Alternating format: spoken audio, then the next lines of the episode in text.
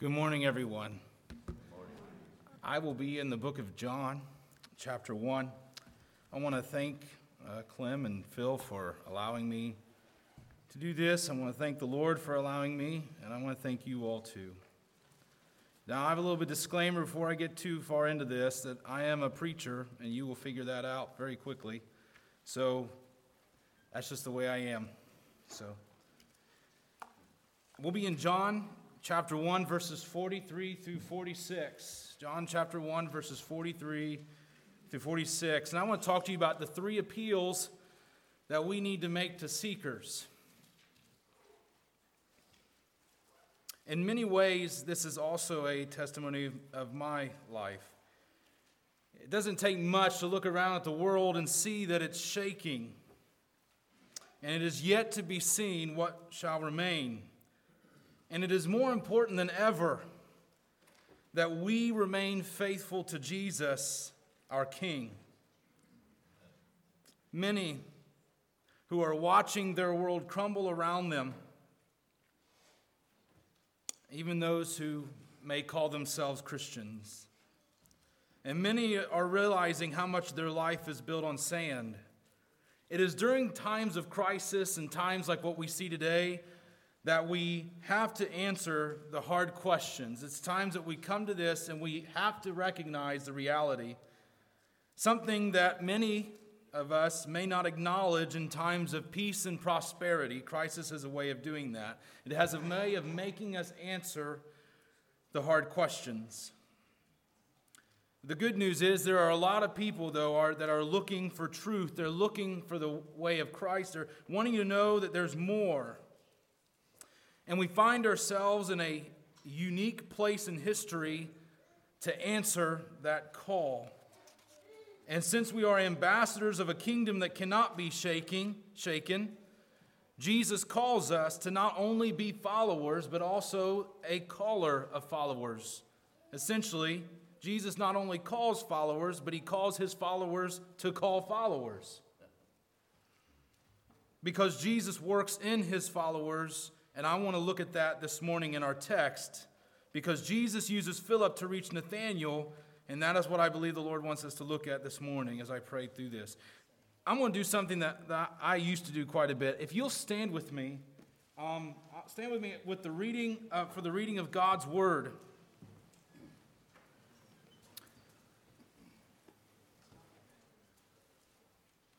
Starting at verse 43, it says, The day following, Jesus would go forth into Galilee and findeth Philip and saith unto him, Follow me. Now Philip was of Bethsaida, the city of Andrew and Peter. Philip findeth Nathanael and saith unto him, We have found him of whom Moses in the law and the prophets did write, Jesus of Nazareth, the son of Joseph. And, and Nathanael said unto him, Can't there any good thing come out of Nazareth?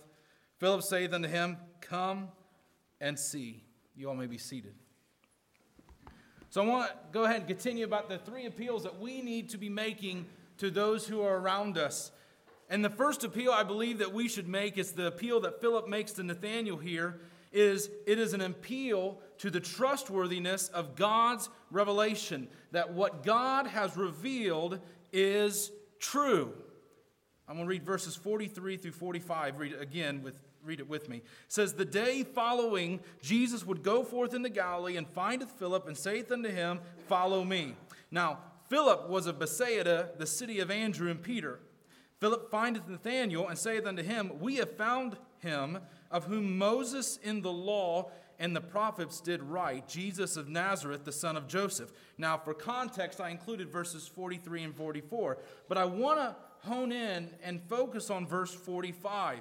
Philip, being a follower of Jesus, being a follower of Christ, calls Nathanael to follow Christ.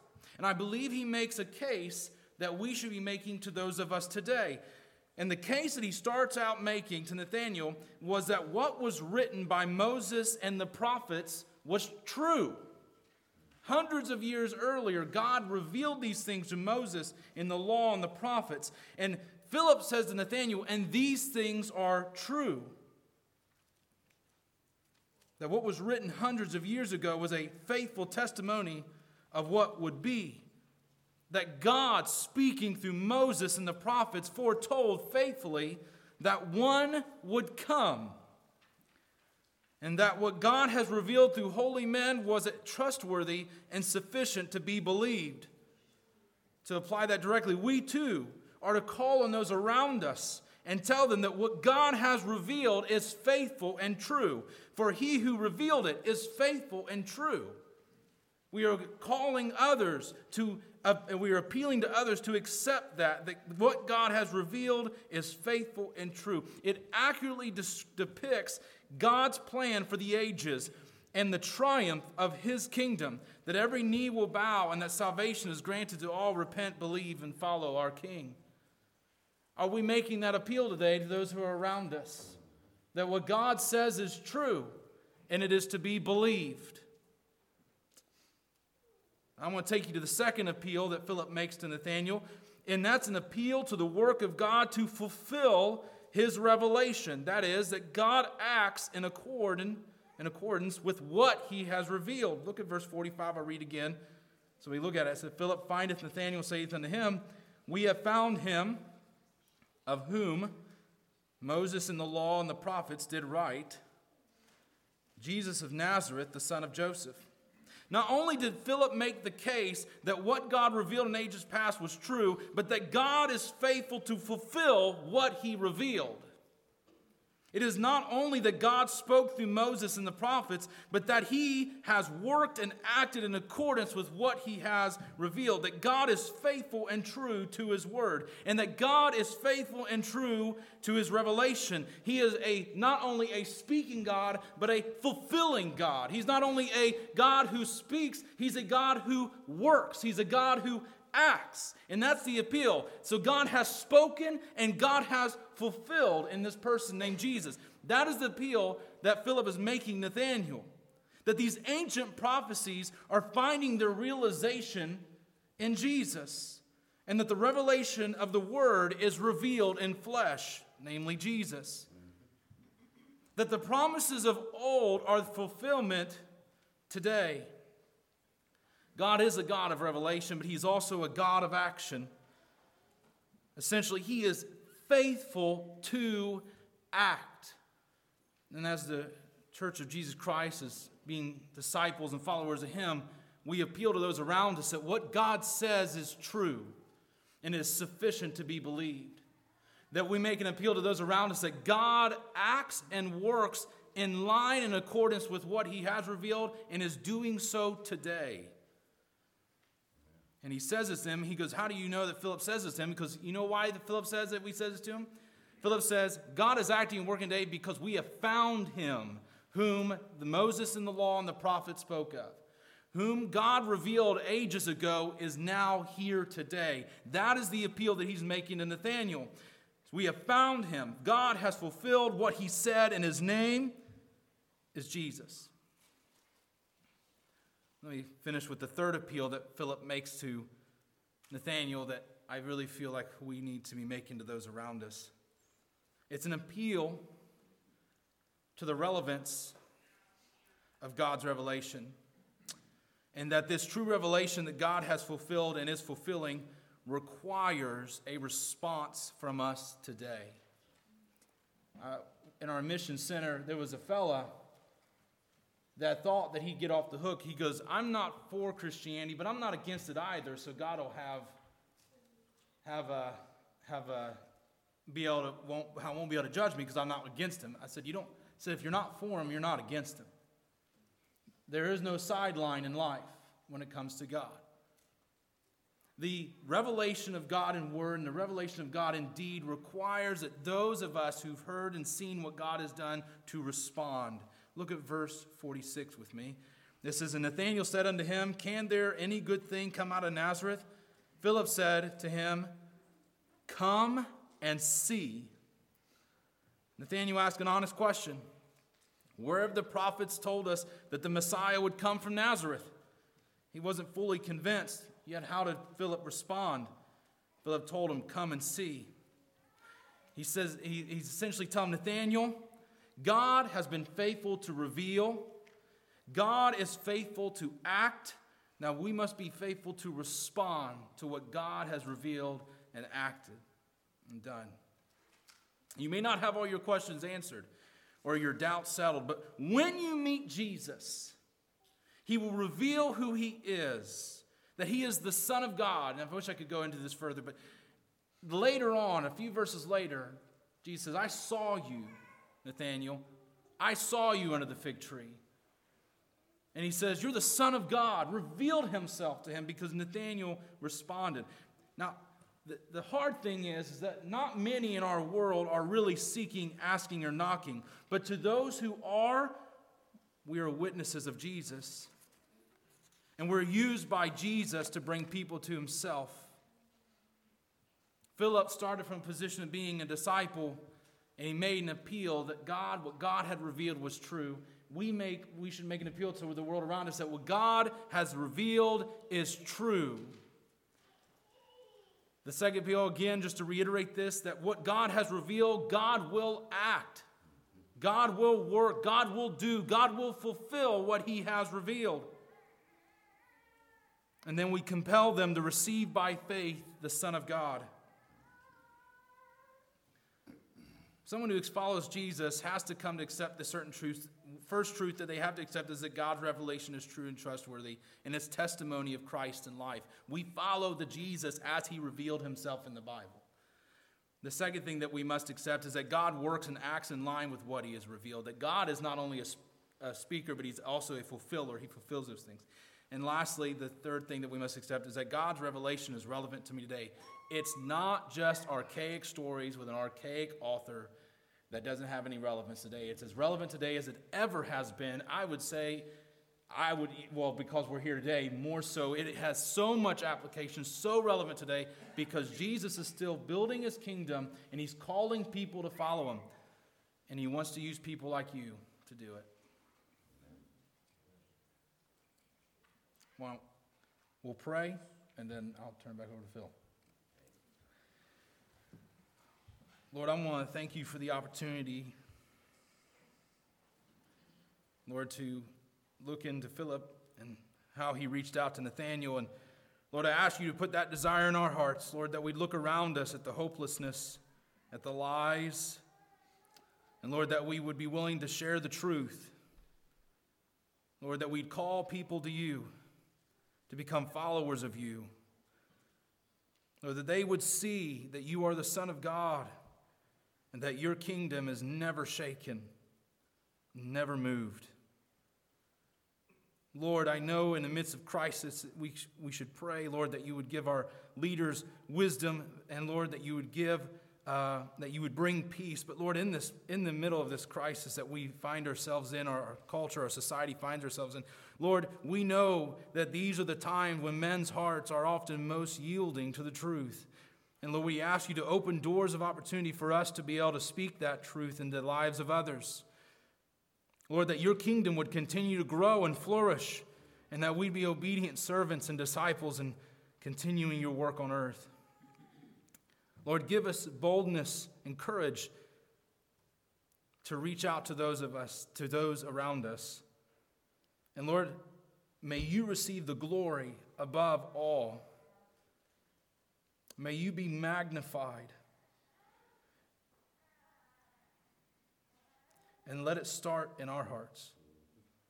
In Jesus' name, amen.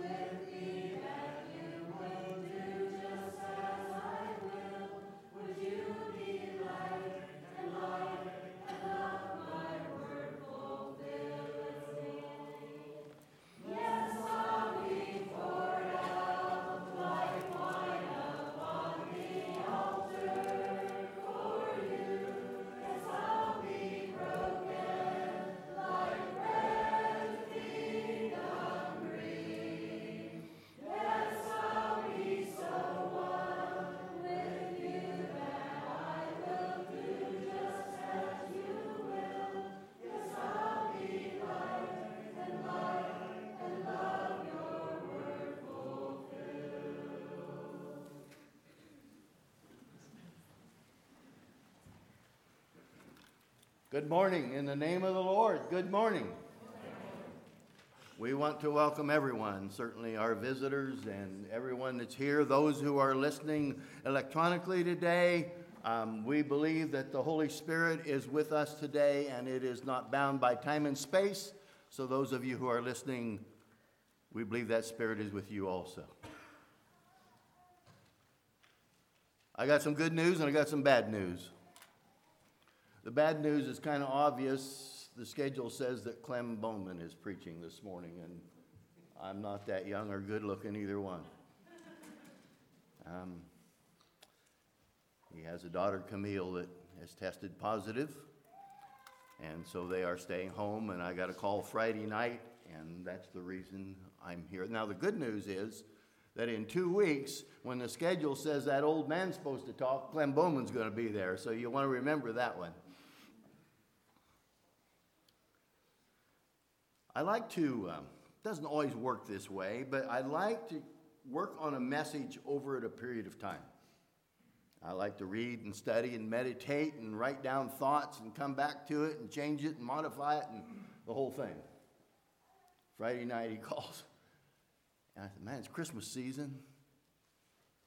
That's not where I'm reading. It's the end of the year, and so I'm reading in the end of the book. I'm in Revelation 15 and 16. That's not hardly Christmas message. I lay it before the Lord, and all I could do, I could not get Revelation 15, 16 out of my head. You're not going to get a Christmas message. I want to, um, if, if I had to put a title up here this morning, and I thought about writing it down, but I didn't, if I had to give a title, it would be An Unholy Trinity. And this is what I want to say in the beginning.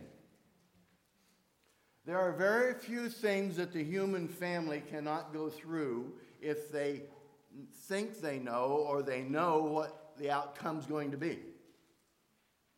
That's the reason armies march off to war so they can have victory and things are going to be better afterwards. They're willing to sacrifice, greatly sacrifice, so they can have that victory.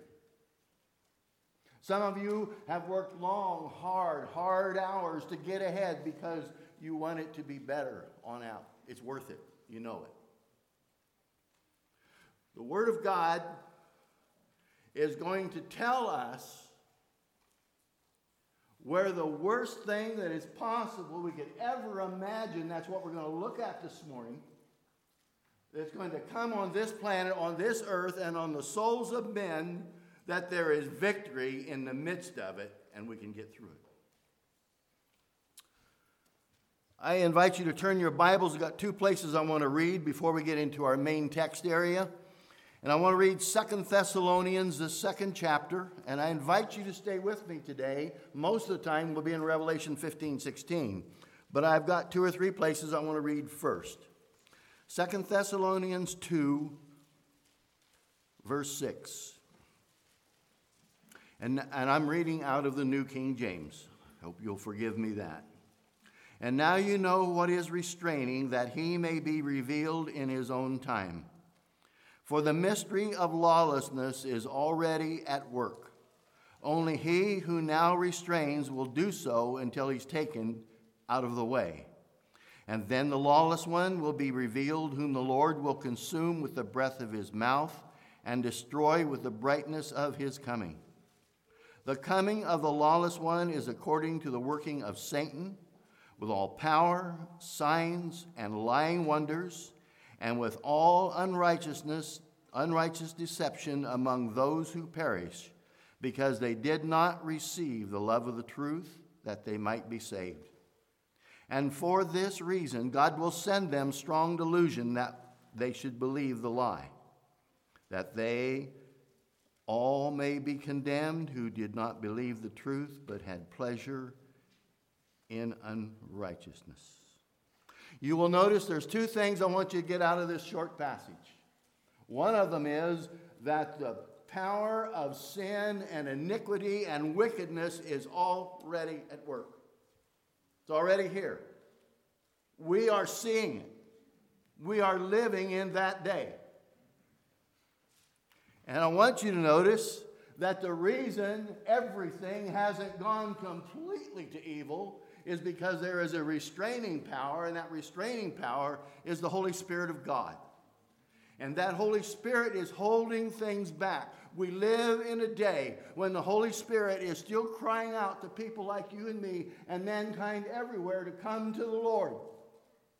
And as long as that Spirit is here, the spirit of evil will not have the full dominion.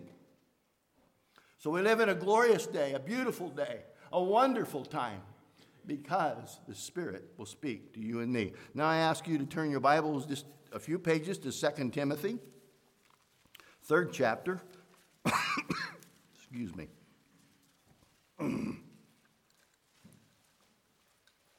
Second Timothy chapter 3 verse 15 and that from childhood you have known the holy scriptures which are able to make you wise for salvation through faith which is in Christ Jesus. You mothers, grandmothers, fathers, whoever, you sit and you read the Bible stories to your children. It is not a little thing. If you could have a child that you could influence with the simple scriptures of the Word of God, you're uh, richer than if you own Fort Knox. It is absolutely invaluable. It is the only way we will save souls, is through the Holy Spirit and the Scriptures. Now I want to read on, and I want you to notice this. All Scripture, all Scripture is given by inspiration of God and is profitable for doctrine, for reproof, for correction, and for instruction in righteousness, that the man of God may be complete, thoroughly equipped for every good work. I am going to read portions of Scripture today that you probably don't like to read if you're like me. They are scary in the human sense. It is the wrath of God being poured out on sinful man. And it's about as negative and ugly as you can get. But I just read to you, you know what? The scripture I just read, it says all scripture and that includes even the portions we're going to read. All scripture is a blessing. It will teach us, it'll correct us, it will give us strength for the work that we need to do. And this portion of scripture we're going to look at today is not any different. One more. Let's go to Luke 21.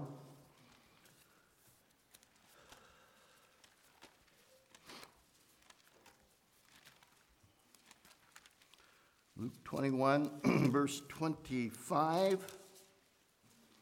I'll begin reading. And this is talking about the second coming. And there will be signs in the sun, in the moon, and in the stars. And on the earth, distress of nations with perplexity, the sea and the waves roaring men's hearts failing them for fear and the expectation of those things which are coming on the earth. For the powers of the heavens will be shaken. Then they shall see the Son of Man coming in a cloud with power and great glory. Now, when these things begin to happen, remember, he already told us the powers that's going to bring about that is already here. Now, when these things begin to happen, Look up and lift up your heads because your redemption draws nigh. So, the things we're going to look at today, as negative and as awesome as they are, and almost completely indescribable. You know what the bottom line is? Look up. Our redemption's coming. We haven't lost anything. So, turn with me to Revelation 15. And I really want to get to Revelation 16, but I'm, I'm going to read Revelation 15 because it begins to deal with the bowl judgments. Now, you'll remember with me there are three sets of seven judgments the seals, the trumpets, and the bowls or the vials. Depends on the translation you read.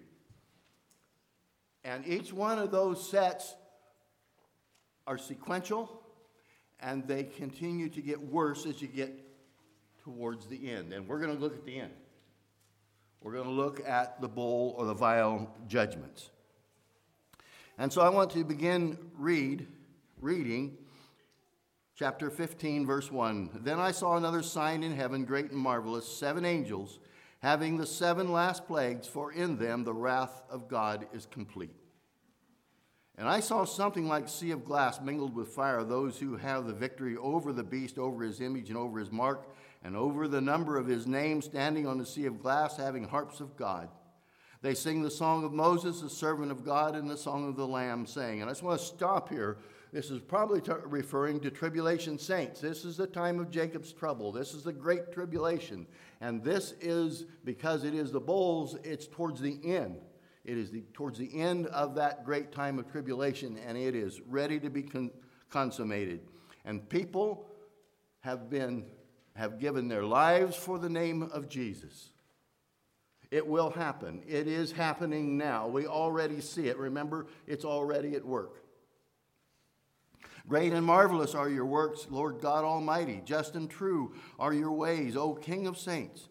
Who shall not fear you, O Lord, and glorify your name? For you alone are holy.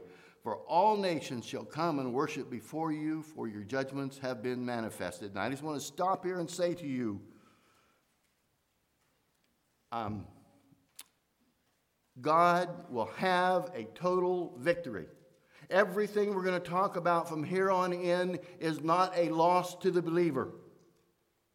No believer is going to be hurt in this other than in the, in the physical sense on this earth, but their eternal salvation is secure. And they are stating here before he even talk about the bowl judgments that there is victory in Jesus. Thank you, John, for the opening, because the victory is in Jesus, exactly what you said. And after these things I looked, and behold, the temple of the tabernacle the testimony was heaven, of heaven was open.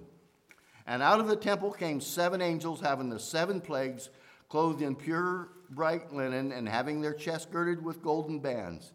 Then one of the four living creatures gave to the seven angels seven golden bowls full of the wrath of God, who lives forever and ever. Now, notice the temple was filled with smoke from the glory of God and from his power, and no one was able to enter the temple till the seven plagues of the seven angels were completed.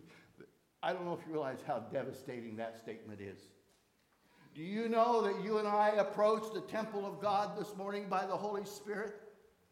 And we plead through Jesus Christ, and it's an open temple. Come ye, whosoever will. It is an open door. We can walk right in into the holiest of holies because of what Jesus has done. But we're talking about here the last seven bowls that's going to be poured out. And he says that temple is filled with the smoke of God and no one can enter. This is not a time of mercy.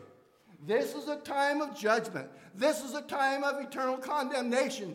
And this is only for those who do have not bent the knee to the Lord Jesus Christ. That's what this is about. The victory's already been secured. But this is a terrible time because men are going to die men and women and boys and girls. And it's not just the death of this life, it is an eternal death. Well, I want to start with the bowls in the 16th chapter.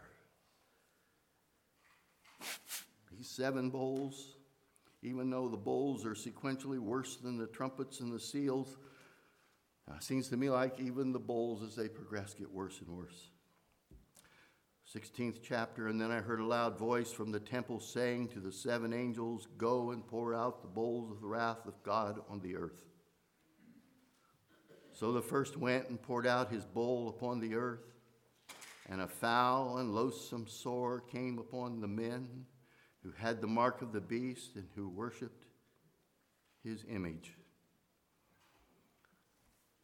I don't know there's examples of Lazarus. There's examples in the um, when the children came out of Egypt, some of the plagues that were done. But apparently, these sores will come on men, and they will be open, putrid, weeping sores, and there is no cure. They are in constant agony and pain. Who are they? They are people who have rejected the Lord Jesus Christ. And in our view, in today's view, this doesn't sound fair. But we're going to see in a little bit. We serve a just God, and it is fair, it is right, it is His judgment, and it is final. Let's look at verse 3. Then the second angel poured out his bowl on the sea, and it became blood as of a dead man, and every creature in the sea died. Can you imagine the coagulated blood of a dead person? And that's what the oceans are. And everything in the ocean, everything, living thing, dies. There are no ships that carry commerce. That's all cut off. I mean, I'm, I'm assuming that. Look at the mess that's here. We've only got to the second bowl. You'd think somewhere along the line, men would stop and say, I am sorry, forgive me, I repent, I was wrong, Lord, you are king. Do they do that? Let's read on. Verse 4. Then the third angel poured out his bowl on the rivers and springs of water, and they became blood. And I heard the angel of the waters saying, Can you imagine every river and every uh, springs and every fountain and turn to blood? That's what you drink. That's what cleanses things. That's what cools the earth. That's what evaporates. There's no evaporation anymore out of the, out of the ocean, apparently. It's turned to, blood, it turned to dried blood. And so you don't have the uh, atmospheric conditions that promote life. And so this is what they said the angel of the waters You are righteous, O Lord, the one who is and who was and who is to be, because you have judged these things. Notice, for they have shed the blood of the saints and the prophets and you have given them blood to drink, for it is their just due. So there's no fresh water to drink. They have to drink blood. You know why? Because they have slain the saints of God. You think about all the armies that have marched. And if they come back victory, they win the battle. Oh, it's a glorious thing, isn't it? So often, so often, they've killed the innocent and the young. You think God's happy with that? I think there's what, what's happening here is God saying, You didn't value blood, which is the life. You didn't value the things that are important that I give freely to you. You, you didn't value them at all, so drink it. I'm putting my own words. And the angel says, That's just. That's fair. That's right. I'm telling you, we live in a time of mercy. We live in a time of goodness and graciousness. And it's not just the Holy Spirit that is still here, and that, that is the main thing. But we got beautiful rivers, we got oceans and mountains, and everything is gorgeous, even with all the sin. Wow. Verse 7 And I heard another from the altar saying, Even so, Lord God Almighty, true and righteous are your judgments. It doesn't make any difference whether we think they're fair or unfair or anything else. This is the Lord, this is God. Then the fourth angel poured out his bowl on the sun, and power was given to him to scorch men with fire. And men were scorched with a great heat, and they blast. I just want to stop there. The sun is a blessing. It warms us, it makes uh, crops grow, it's day and night. The whole ecosystem centers around the sun. And he pours out this bowl, and power was given to scorch men, and so it becomes a curse what happens?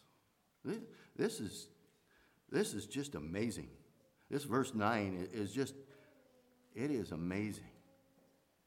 And they blasphemed, and men were scorched with great heat, and they blasphemed the name of God, who has power over these plagues, and they did not repent and give him glory. You know what we're seeing today? Remember, I read earlier that these powers are already here. Have you noticed? And this is, this is in my lifetime. Common sense seems to be out the door. It just, I, I just don't understand. I, I cannot get a handle on what's going on and how people are thinking.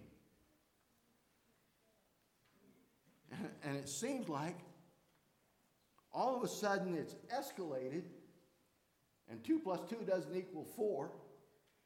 Nothing, nothing ever comes out and makes sense. And they're crazy for it. It's growing. Are we beginning to see the beginnings of what we're reading about and where it's going to end and what it is? You want to know why they will never say, I'm sorry, I was wrong?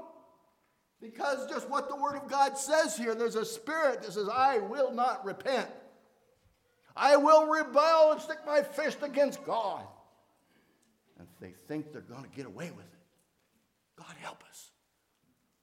I tell you, John told us we need to witness. We need to witness. Amen. Now I'm I need to do 50 times better.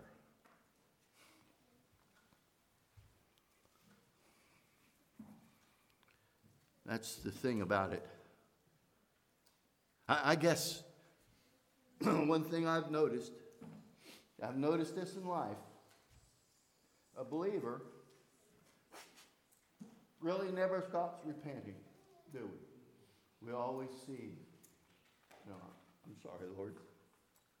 I'm sorry, brother, sister, whatever. I meant to do what was right, but I didn't.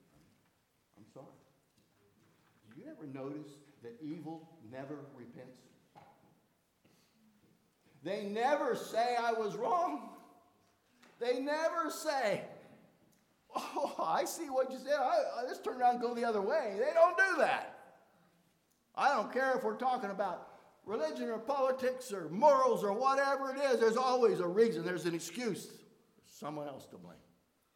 Always. And so they do not repent. I'll just give you one example of that, and I know a lot of you have heard me say this before. But to me, it's, it's kind of the bottom line of where our culture is. I do not understand how grown, intelligent, educated men and women, some of them even nurses and doctors, will say that a baby in the womb is not a human being. And I look at that and I say, how can we be that far gone? It's where we are. And again, I say it's growing. And so, what we're seeing today, the consummation is what I'm reading to you this morning. This is where it ends up. And the scripture analyzes it and tells us exactly what it is. Let's go on to the next bowl. Bowl number five. Verse 10 Then the fifth angel poured out his bowl on the throne of the beast, and his kingdom became full of darkness. Well, again, he's given them exactly what they asked for. They love darkness, right?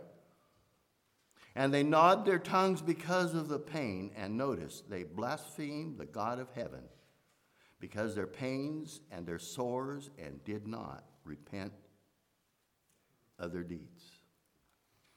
Men, love darkness rather than evil.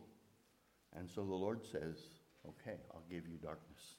I think we cannot comprehend that darkness. Absolute, true darkness is heavy.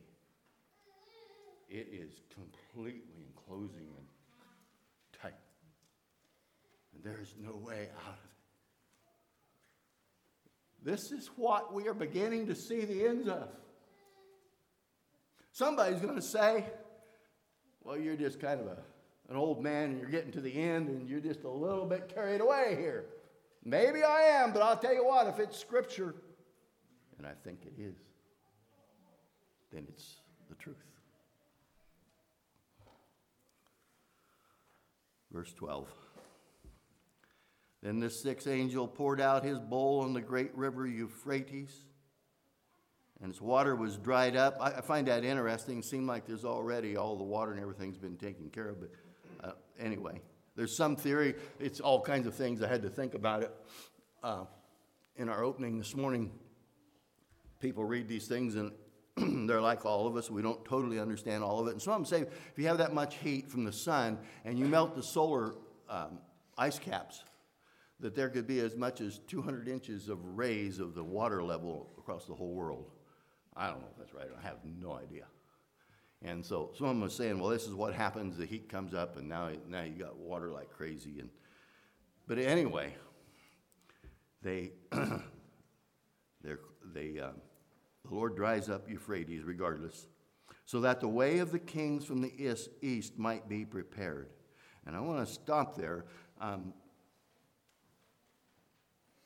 because um, it seems like the kings of the east and what, what the Euphrates is, is the eastern edge of God's plan for the land of Israel. And so he dries it up so the kings of the east can come across. And I looked at that and I thought, well, so what? They can fly, they can. No. If you have all of the ecosystem in, like we have talked about, I think all our sources of life and power, whether it be gasoline that's pumped out or electricity or generating plants, I think they're all destroyed. And it's just my opinion, so you do with this what you want. It's just my opinion that the reason he dries up that river, the Lord does this, he dries up the river for the kings of the east to come across, is because they're going to be on foot. And don't ask me how they come. I, I cannot figure it. If, if there's that much darkness, and maybe there isn't there, I, I don't know. And you got sores all over you, are you going to come with, with weaponry hung on you? I guess hatred does amazing things, doesn't it? If there's enough hatred, we will do things that are actually impossible, seemingly. Maybe that's what it is. And so they're, they're coming to, um, to Armageddon. And so uh, the Lord makes it possible for them to come.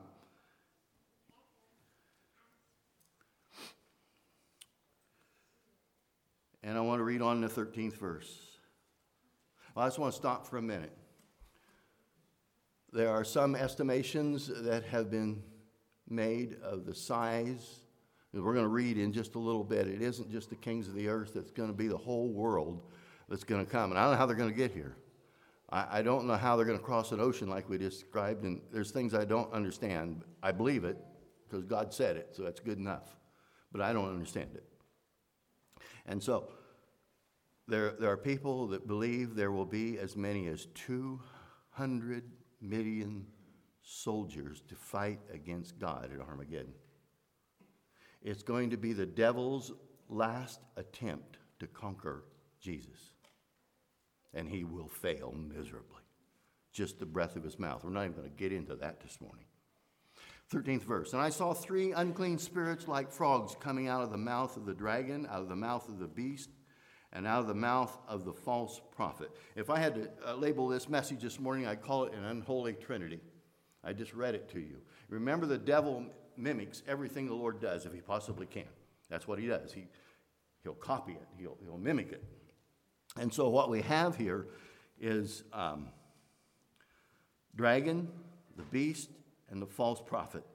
And the dragon probably, um, the, some of the side notes in mine says this is called the unholy trinity. It's composed of Satan, who is the dragon, the Antichrist, who is the beast, and the Antichrist associate, which would be a substitute for the Holy Spirit, I think, the false prophet. Four, they are spirits of demons performing signs which go out to the kings of the earth and of the whole world to gather them to the battle of that great day of God Almighty. And so they perform, they perform, by the way, this is another thing. I really think we haven't seen a lot of this yet. It's always been here, but we haven't seen it in its fullness. But I think we're going to come into a time very, very quickly that, unless there be a revival, that we will start to see miracles done, whether it's on TV or I don't know. But I think we're going to see a lot of miracles done. Just because a miracle appears to be a miracle doesn't mean it's of God.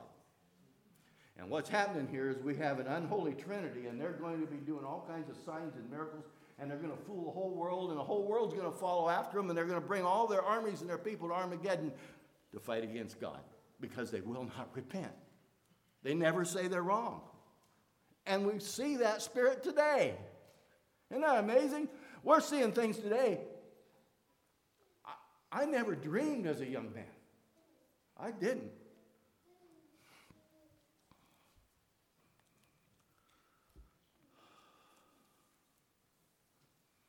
So the deception is so great that they, they think they can defeat God. Still do. Have you noticed how many times, whenever uh, something that is wrong or evil or whatever, and they, the truth is laid out, and they say, "Oh, that's not science. You're not following science." Um, sorry. Science is only science when it's in accord with the God that made science. That's the only time. So, then Jesus speaks in the 15th verse Behold, I am coming as a thief. Blessed is he who watches and keeps his garments, lest he walk naked and they see his shame. Blessed is he who watches. The victory is secured. If we're in Jesus, we're fine. If we have to give our lives, yeah, might have to do that. But eternally, we're fine. But you know what he tells us to do? To watch. He tells us to be aware. He tells us to be what wise as serpents and harmless as doves.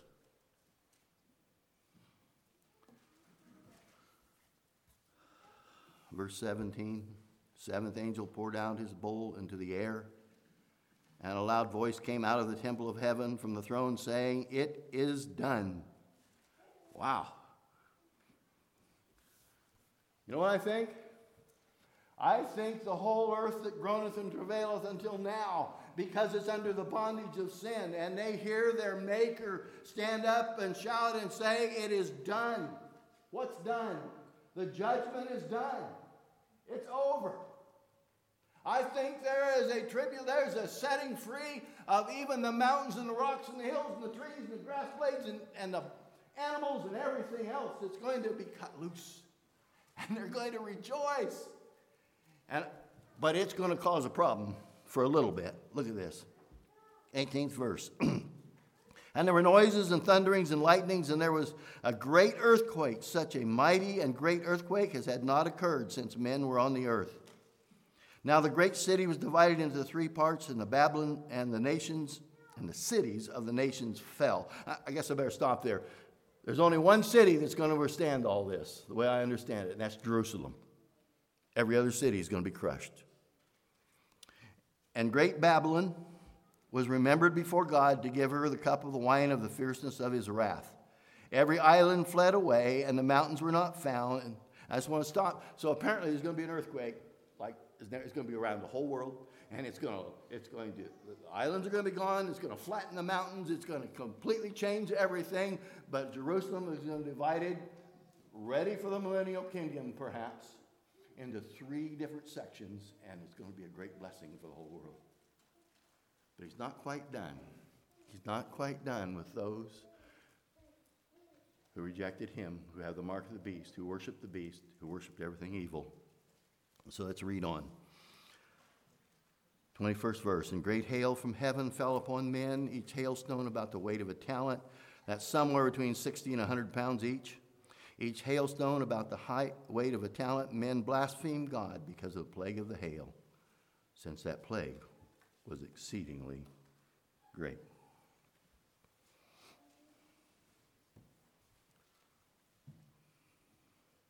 So, what do you think?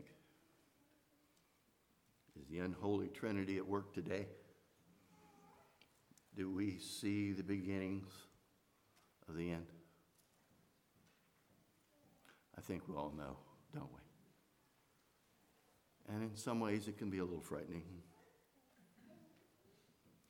So I just want to talk about a couple very, very earthy, simple things as a way to encourage you in closing.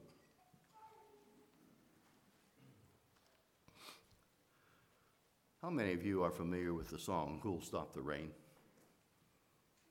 Yeah, especially the older ones. It's interesting. I, uh, I really wasn't familiar with it until, oh, not too long ago, several years perhaps. And I really liked the sound of it. I, I, I enjoyed listening to it. It was a, it was a classical group of, that, that played a lot of the, the great songs through the, through the years. And, and uh, I told Mary Ellen one night, I said, listen to this. So we sit and listen to it. And here, a few days ago, I thought, uh, I wonder what the meaning of who'll stop the rain is. Maybe, maybe wisdom would say, remember, he told us to watch. We're to be aware. Well, maybe, I, maybe I better check this out. August 1969 was Woodstock.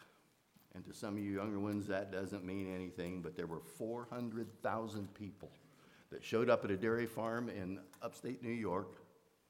And for three or four days, it was a wild, drug filled, alcohol filled rock festival, an absolute orgy. Many people wore no clothes, or if they did, it was very, very minimal.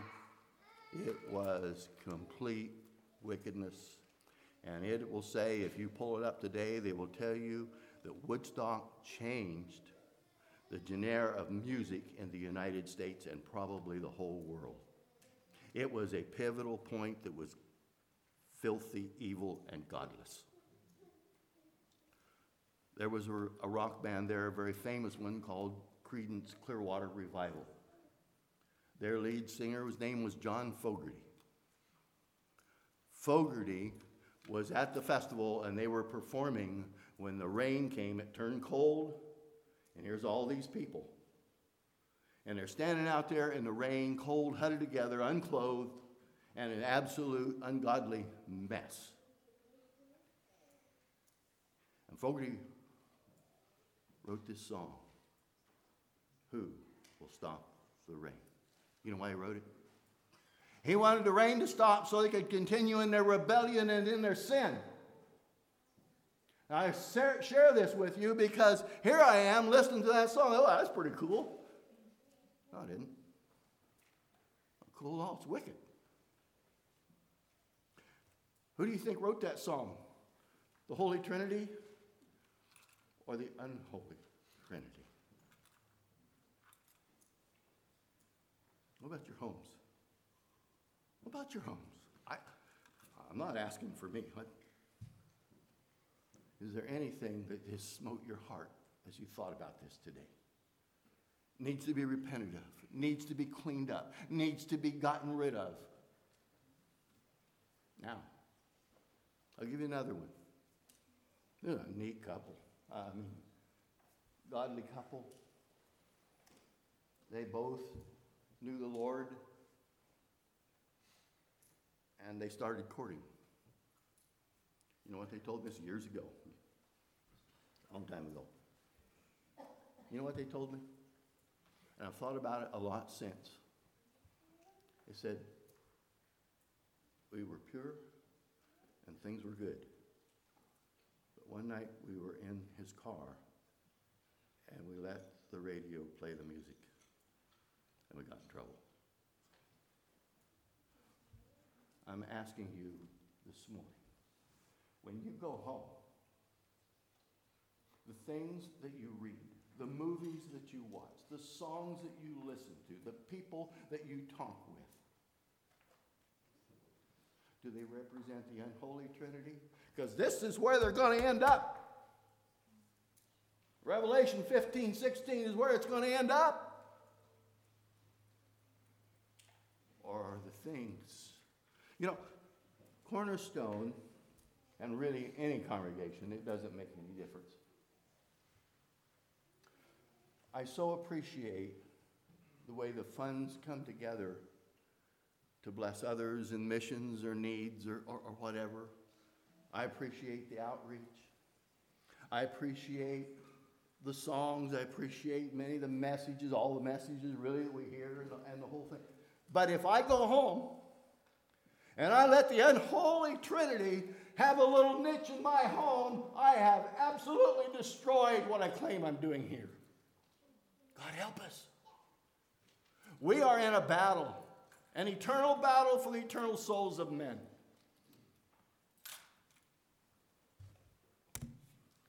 Blessings. What do we have to sing?